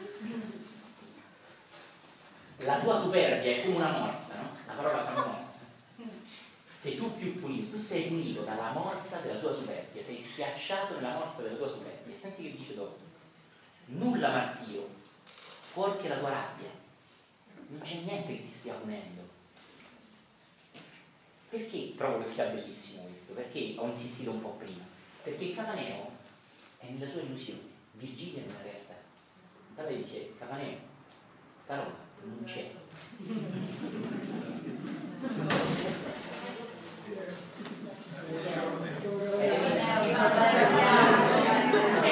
quindi qua si vede proprio un maestro, scusate se vi ho raccontato la storia prima, ma è perfetta, è il maestro che dice non è un serpente, è una corda, capito? Tu Camaneo pensi che sia un serpente, è una corda, esattamente questo, Virgilio, è proprio il maestro, dice non combattere contro il serpente, è una corda, ma dice anche un'altra cosa, la tua punizione altro non è che credere che un serpente morsato nella tua superbia è la tua stessa rabbia a punirti. Cioè, non lo dice Dante, ma che cosa sta dicendo senza dirlo? Che non c'è un Dio che lo punisce. Occhio, che all'epoca finiva a Roma. Quindi qua è un po' sottile. Non è, ah Dante pensi così, no, no, vieni, vieni, inquisizione. Facciamolo tra poco Quindi, quando Dante dice queste cose, sta rischiando. Però perché le dice? Perché copre le verità che ci dice con un velo di poesia. Poi lui aveva questo, non sapete, ma io ho scritto una commedia. all'epoca si chiamava commedia, lui lo chiamava la commedia. Quindi era una cosa per, per intrattenere le persone, quindi sotto il velo lui aveva anche la capacità un po' di passare profondi insegnamenti, anche con l'idea che voleva intrattenere le persone, voleva raccontare una storia fantasy, oggi si direbbe. Non è vero, questa è una storia iniziatica. Tuttavia all'epoca era una commedia, quindi aveva anche diciamo, un po' così una difesa. No? Cioè, io l'ho chiamato trattato sull'illuminazione, l'ho chiamato commedia. Capito l'eleganza di questo? E quindi qui dietro la storiella c'è la storia meravigliosa. Noi dobbiamo leggere la storia meravigliosa, non la storiella, l'abbiamo letta per secoli questa storiella. Diciamo quello che c'è sotto il profondo. Quindi c'è un Dio che non punisce. E c'è una persona, dice Virgilio, che è punita dalla sua stessa morsa dell'illusione. Quindi essendo preso dalla morsa dell'illusione, l'illusione non è reale, ma il dolore che ne consegue sì, direbbe Buddha. Quindi fate attenzione, Buddha diceva, non siate troppo filosofi a dire questo non è reale, quest'altro non è reale. Il dolore è reale. Magari su altri piani non lo è, ma finché generate dolore fate male al meglio. E non vi nascondete dal fatto che il dolore non è reale. Se io faccio male a un animale, diceva Buddha, e parlo con migliaia di parole di spiritualità, è meglio invece che non dico niente di spiritualità e già semplicemente non faccio male a un animale. Quindi Buddha dava molta importanza al dolore e considerava fondamentale smettere di far male, di espandere sofferenza. E questo è bellissimo perché Virgilio allo stesso modo si pone. Tu sei ammorzato dalla tua illusione, dalla tua idea della vita, pensi che quello è un serpente, è una corda, ma non insiste perché è un maestro. E, permettimi di dirlo, non può valicare il libero arbitrio. Se tu vuoi continuare a vedere un serpente, vedi, io proprio te lo dico, è una corda, vedi la bellezza, sei illuminante, è stupendo. Morzava anche come morso del serpente. Anche, esatto, esatto, anche morso. Morso o morso, esatto. Esattamente bellissimo. Grazie. Sta per capire fino in fondo, quindi lui, a differenza di tutti gli altri, non sente le scottature, ma soffre il suo inferno nell'inferno che ha dentro. Sì, ma probabilmente le scottature le sente, ma è talmente orgoglioso, Orgoglioso. che resiste. Però anche le scottature sono un simbolo di questo. Certo. È così, è, Certo. è bellissimo. Poi si rivolse a me con miglior labbia, col volto più disteso. Non era arrabbiato, si rivolgeva solo alla persona come era giusto rivolgersi. Sì, è un maestro. È stupendo questo. Noi pensiamo che quando Gesù scaccia la gente dal Tempio era arrabbiato. Pensate proprio- dai, dai, dai discepoli, lasciatemi in pace, ma hanno fatto incazzare.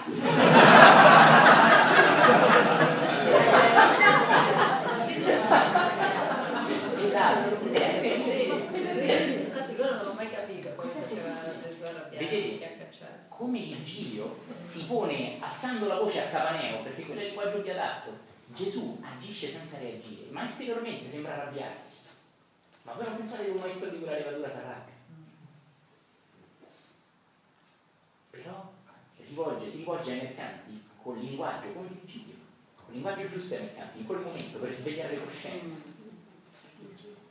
Sai che una cosa ho scoperto? Che vendevano quei mercanti? Quei mercanti non è che stavano vendendo stoffe. I mercanti che stavano nel tempio erano quelli che vendevano gli animali per i sacrifici. Quindi l'altro messaggio che stava dando, tra gli altri, era quello di smetterla fare questi sacrifici. C'era Bellissimo. pure questo. Bellissimo.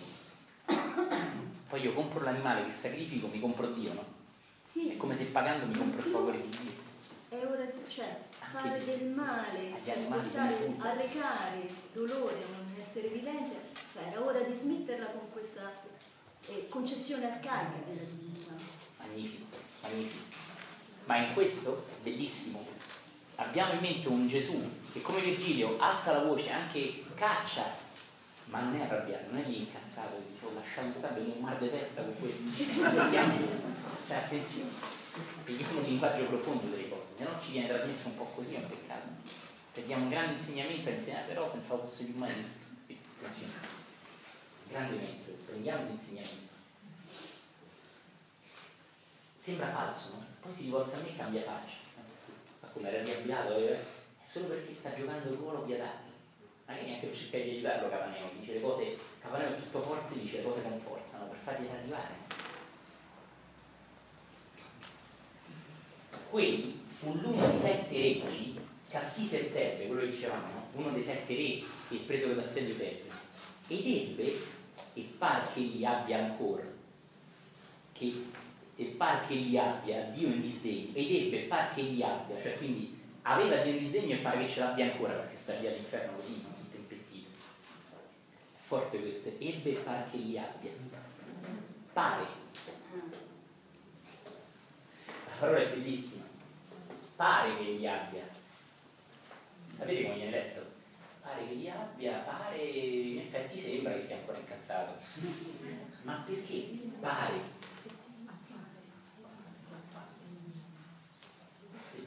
Questa cosa è meravigliosa. Questo termine non è neanche a caso. E non mi viene la la R terza. No. Non è così. Par, anche c'è, pare, R, pare, perché su un altro piano non è reale questo. Non è più. Non è una cosa reale. Quindi attenzione a questo termine. Ebbe par che li abbia. Lo rileggo. Quei fu l'uno di sette reggi, Cassise e Tebbe, ed ebbe par che li abbia Dio in disdegno. E poco par che il predice. Sentite? Benissimo. Pare che abbia ancora Dio in disdegno. Perché pare? Perché non è veramente così? Perché quel Dio non esiste. Che è sempre il suo film. Quindi reale è la sua sofferenza, ma pare che abbia Dio in disdegno. Ma perché non è reale? Perché quel Dio non c'è. Dio è un altro Dio è amore. Quindi Capaneo è sintonizzato con una sua idea di Dio che non è reale, quindi pare che ce l'abbia in disdegno. Perché? Perché Virgilio parla della realtà, dal puntista reale, da maestro. Non è nell'illusione di Capaneo, è di fuori. E come vede che è una corda, non è un serpente, vede anche che quel Dio non esiste. Quindi pare che ce l'abbia in disdegno, ma perché non ce l'ha in disdegno veramente? Perché quel Dio non esiste. Stavo rileggendo, mi viene in mente che in realtà illusorio è importante perché altrimenti non esiste Capaneo. E lui all'inizio dice proprio dal cui, dal cui vivo, cioè adesso sono ugual- ugualmente da morto. In realtà sembra quasi che tutta questa impalcatura serve per tenere in piedi questa, questa identità che non fa altro che opporsi. Bellissimo. E che in realtà poi anche il diciamo pure l'orgoglio si alimenta del fatto che comunque nonostante tutto la pioggia, l'incendio, c'è la- il fuoco che cade, l'incendio, quello sta sempre lì in piedi. Bellissimo. Io direi che quel Capaneo dannato all'inferno, magari non il Capaneo che ha Dio dentro come un quello è, è reale, ma quel Capaneo dannato che sta lì impettito non è tutto Capaneo, No. no? Quel Capaneo lì che tiene sulla sua realtà, basandosi su un Dio reale. Bellissimo. Sei vivo? Sì. Posso andare ancora un po' avanti? Mancano solo 87 pagine. Volevo leggere un altro piccolo pezzo. Prima però, se è possibile, volevo chiedere al nostro The Voice se ci suona un pezzo. Ho visto una chitarra che girava.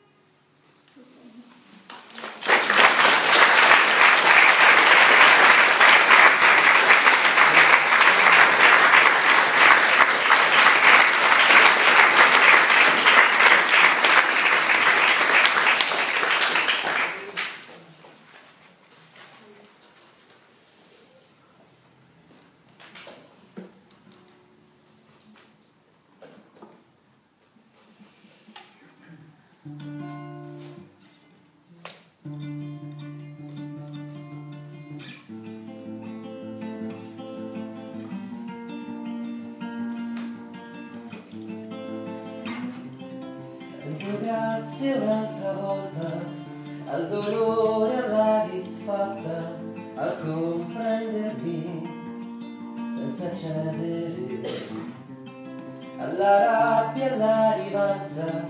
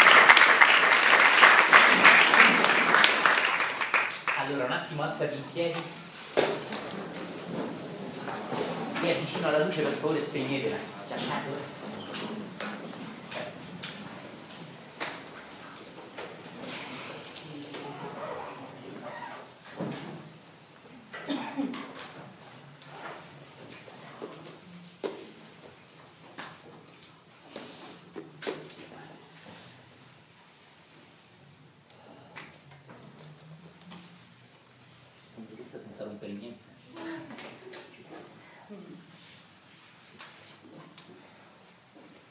Occhi chiusi, frustando bene il diaframma, se non lo conosci senti gli altri. Respirazione purificatrice potente.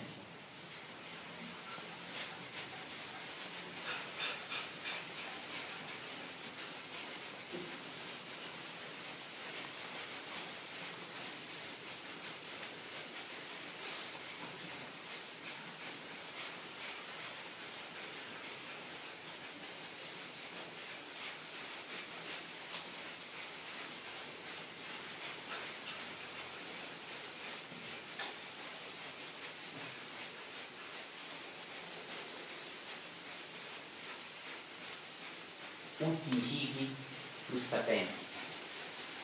Usa bene il respiro, accendi.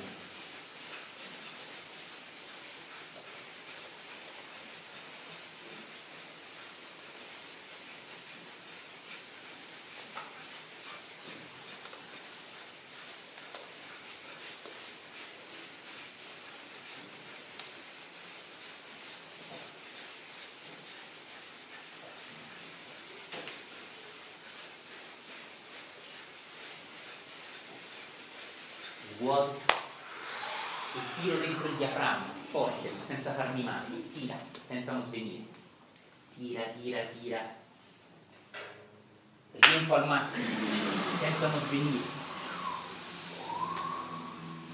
trattenendo, rilassa, distendi il viso, molla le spalle.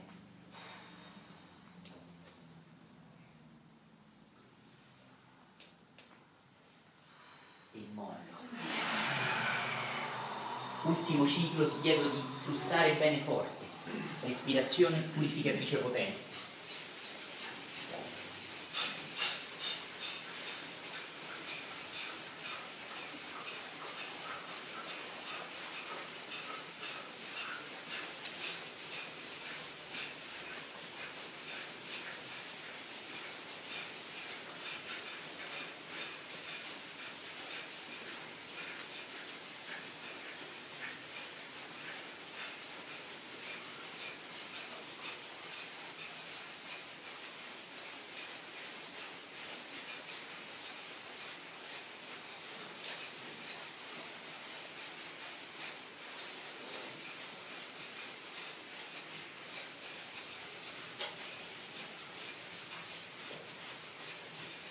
Vuoto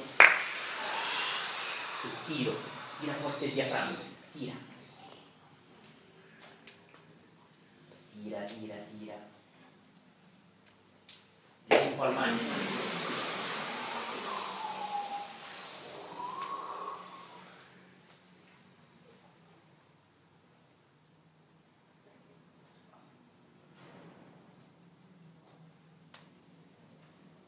Il mollo.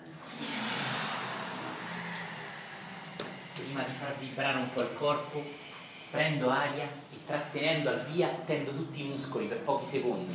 Prendo aria. Via! Mollo. Prendo aria. Via! Tira fino a tre mani. Mollo. Sciogliendo il corpo in una vibrazione leggera, ondalino. Fai uscire anche un suono, lascia andare, fai uscire.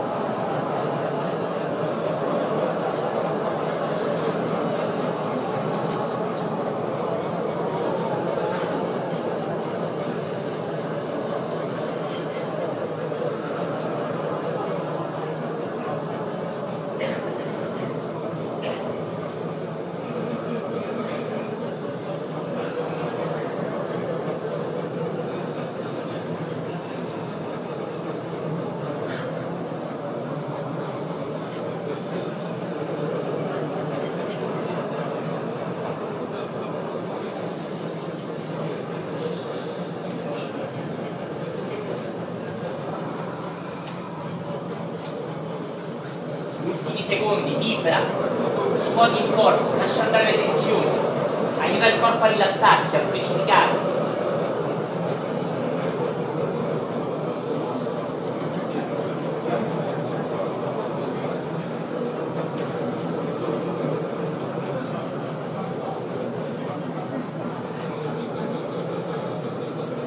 Prendo aria al massimo,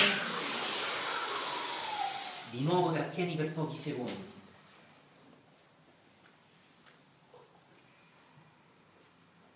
e mollo. Rimanendo in piedi, lascia cadere giù le braccia distese. Tieni gli occhi chiusi ma non serrati. E delicatamente porta l'attenzione alla verticalità del corpo. Distribuiscila bene sui due piedi. Accorgiti se pendi in avanti o indietro. Le mani come se volessero toccare il pavimento le spalle basse sciolte.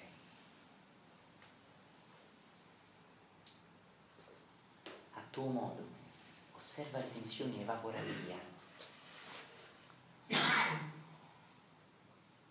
lasciando i tuoi muscoli morbidi, sciolti, pesanti.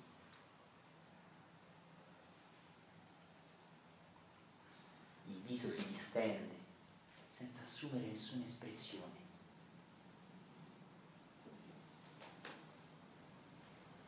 il battito del cuore rallenta.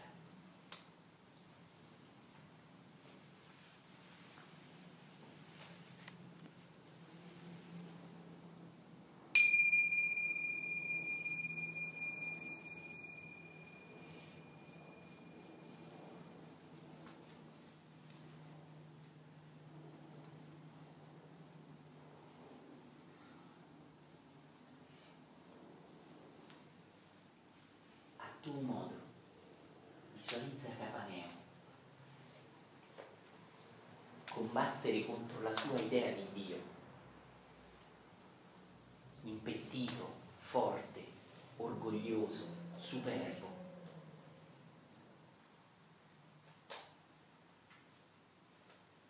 Osserva il dolore che ha creato a lui e agli altri, che avergli addosso come la pilli, il bruciare di sotto come fuoco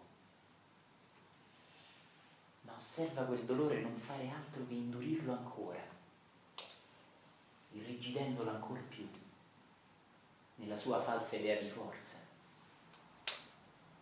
nella sfida che sta combattendo solo con se stesso, senza saperlo.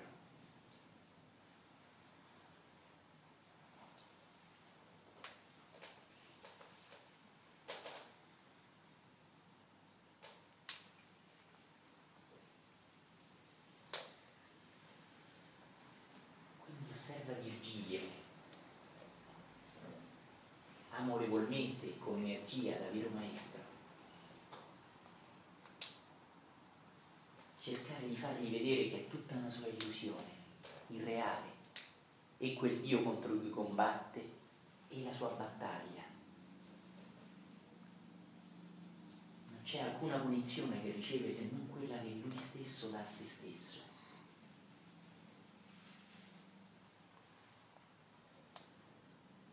Con la sua durezza, con la sua finta fierezza.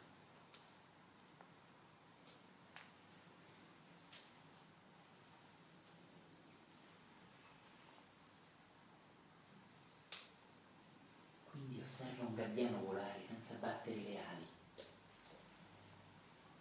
leggero, privo di sforzo, privo di irrigidimenti.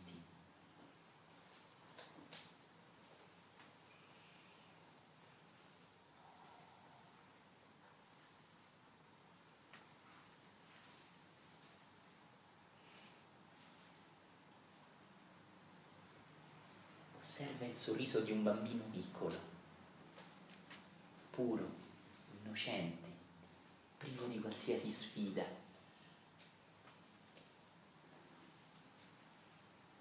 Ricevilo nel profondo. Immagini che parlano la tua anima.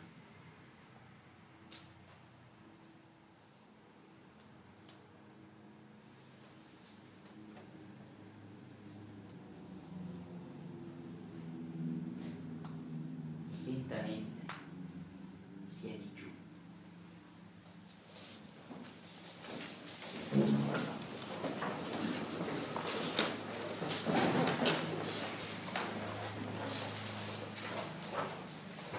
Gli occhi chiusi ma non serrati. Lascia andare ora le parole bellissime che abbiamo letto e dedicati ad ascoltare i piccoli suoni che ti circondano, senza fare nulla, se non semplicemente ascoltare.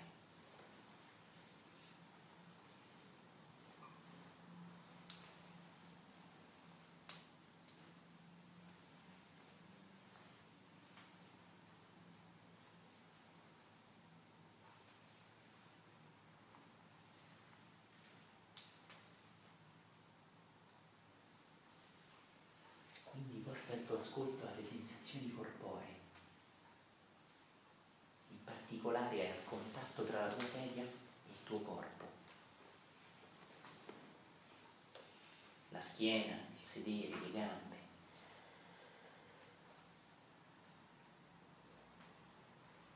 Senti il contatto tra la sedia e il tuo corpo.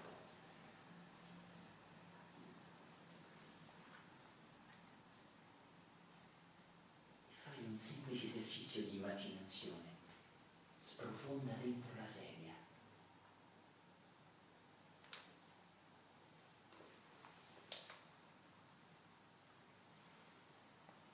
Come se la sedia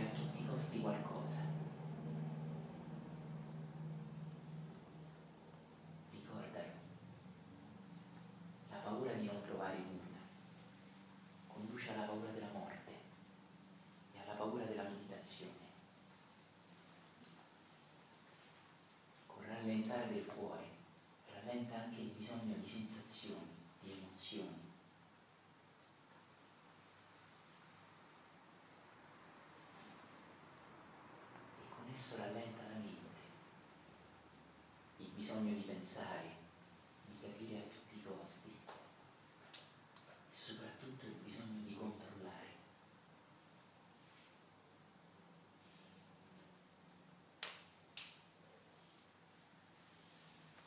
Ricorda il simbolo del sacro canone, fluire con la vita, non impettirsi come Capanneo, ma fluire col sacro fiume della vita, non contro di esso, insieme ad esso, grazie ad esso.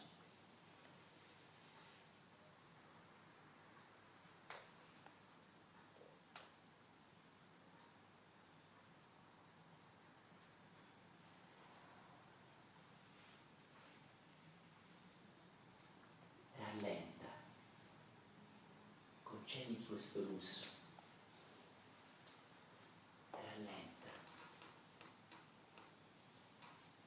Perdi la corsa dell'illusorietà. Come Capanneo che combatte solo contro le proprie illusioni, morzato da esse. Tu lascia che la meditazione ti insegni a perdere la corsa, a provare qualcosa, a pensare qualcosa.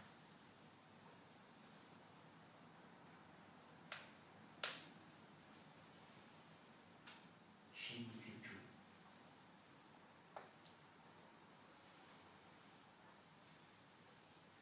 I muscoli si sciolgono,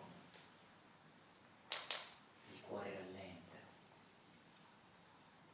il viso si distende, sprofondo dentro la sedia, dentro il silenzio.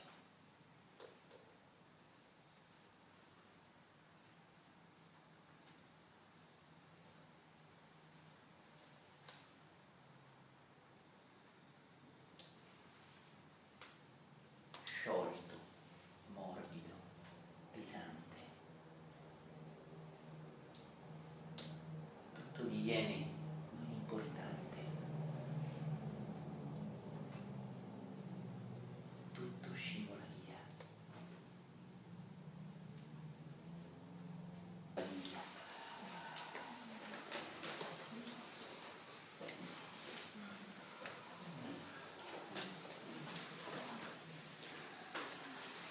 Allora salto la parte finale, anche bellissima, del veglio di Creta, perché sento che è un po' buono fermarsi qua. Vi ricordo per chi vuole che sabato 25 ottobre alle 18 ci vediamo in Azzurra, a Civita Castellana per chi vuole. Parleremo di sviluppo della mente intuitiva tramite la meditazione, meditazione e lavoro. Porteremo avanti gli ultimi due incontri con i manager, aperti a tutti prego di riflettere su tutto quello che abbiamo condiviso con queste letture meravigliose. Vi ringrazio della vostra presenza. Arrivederci a tutti.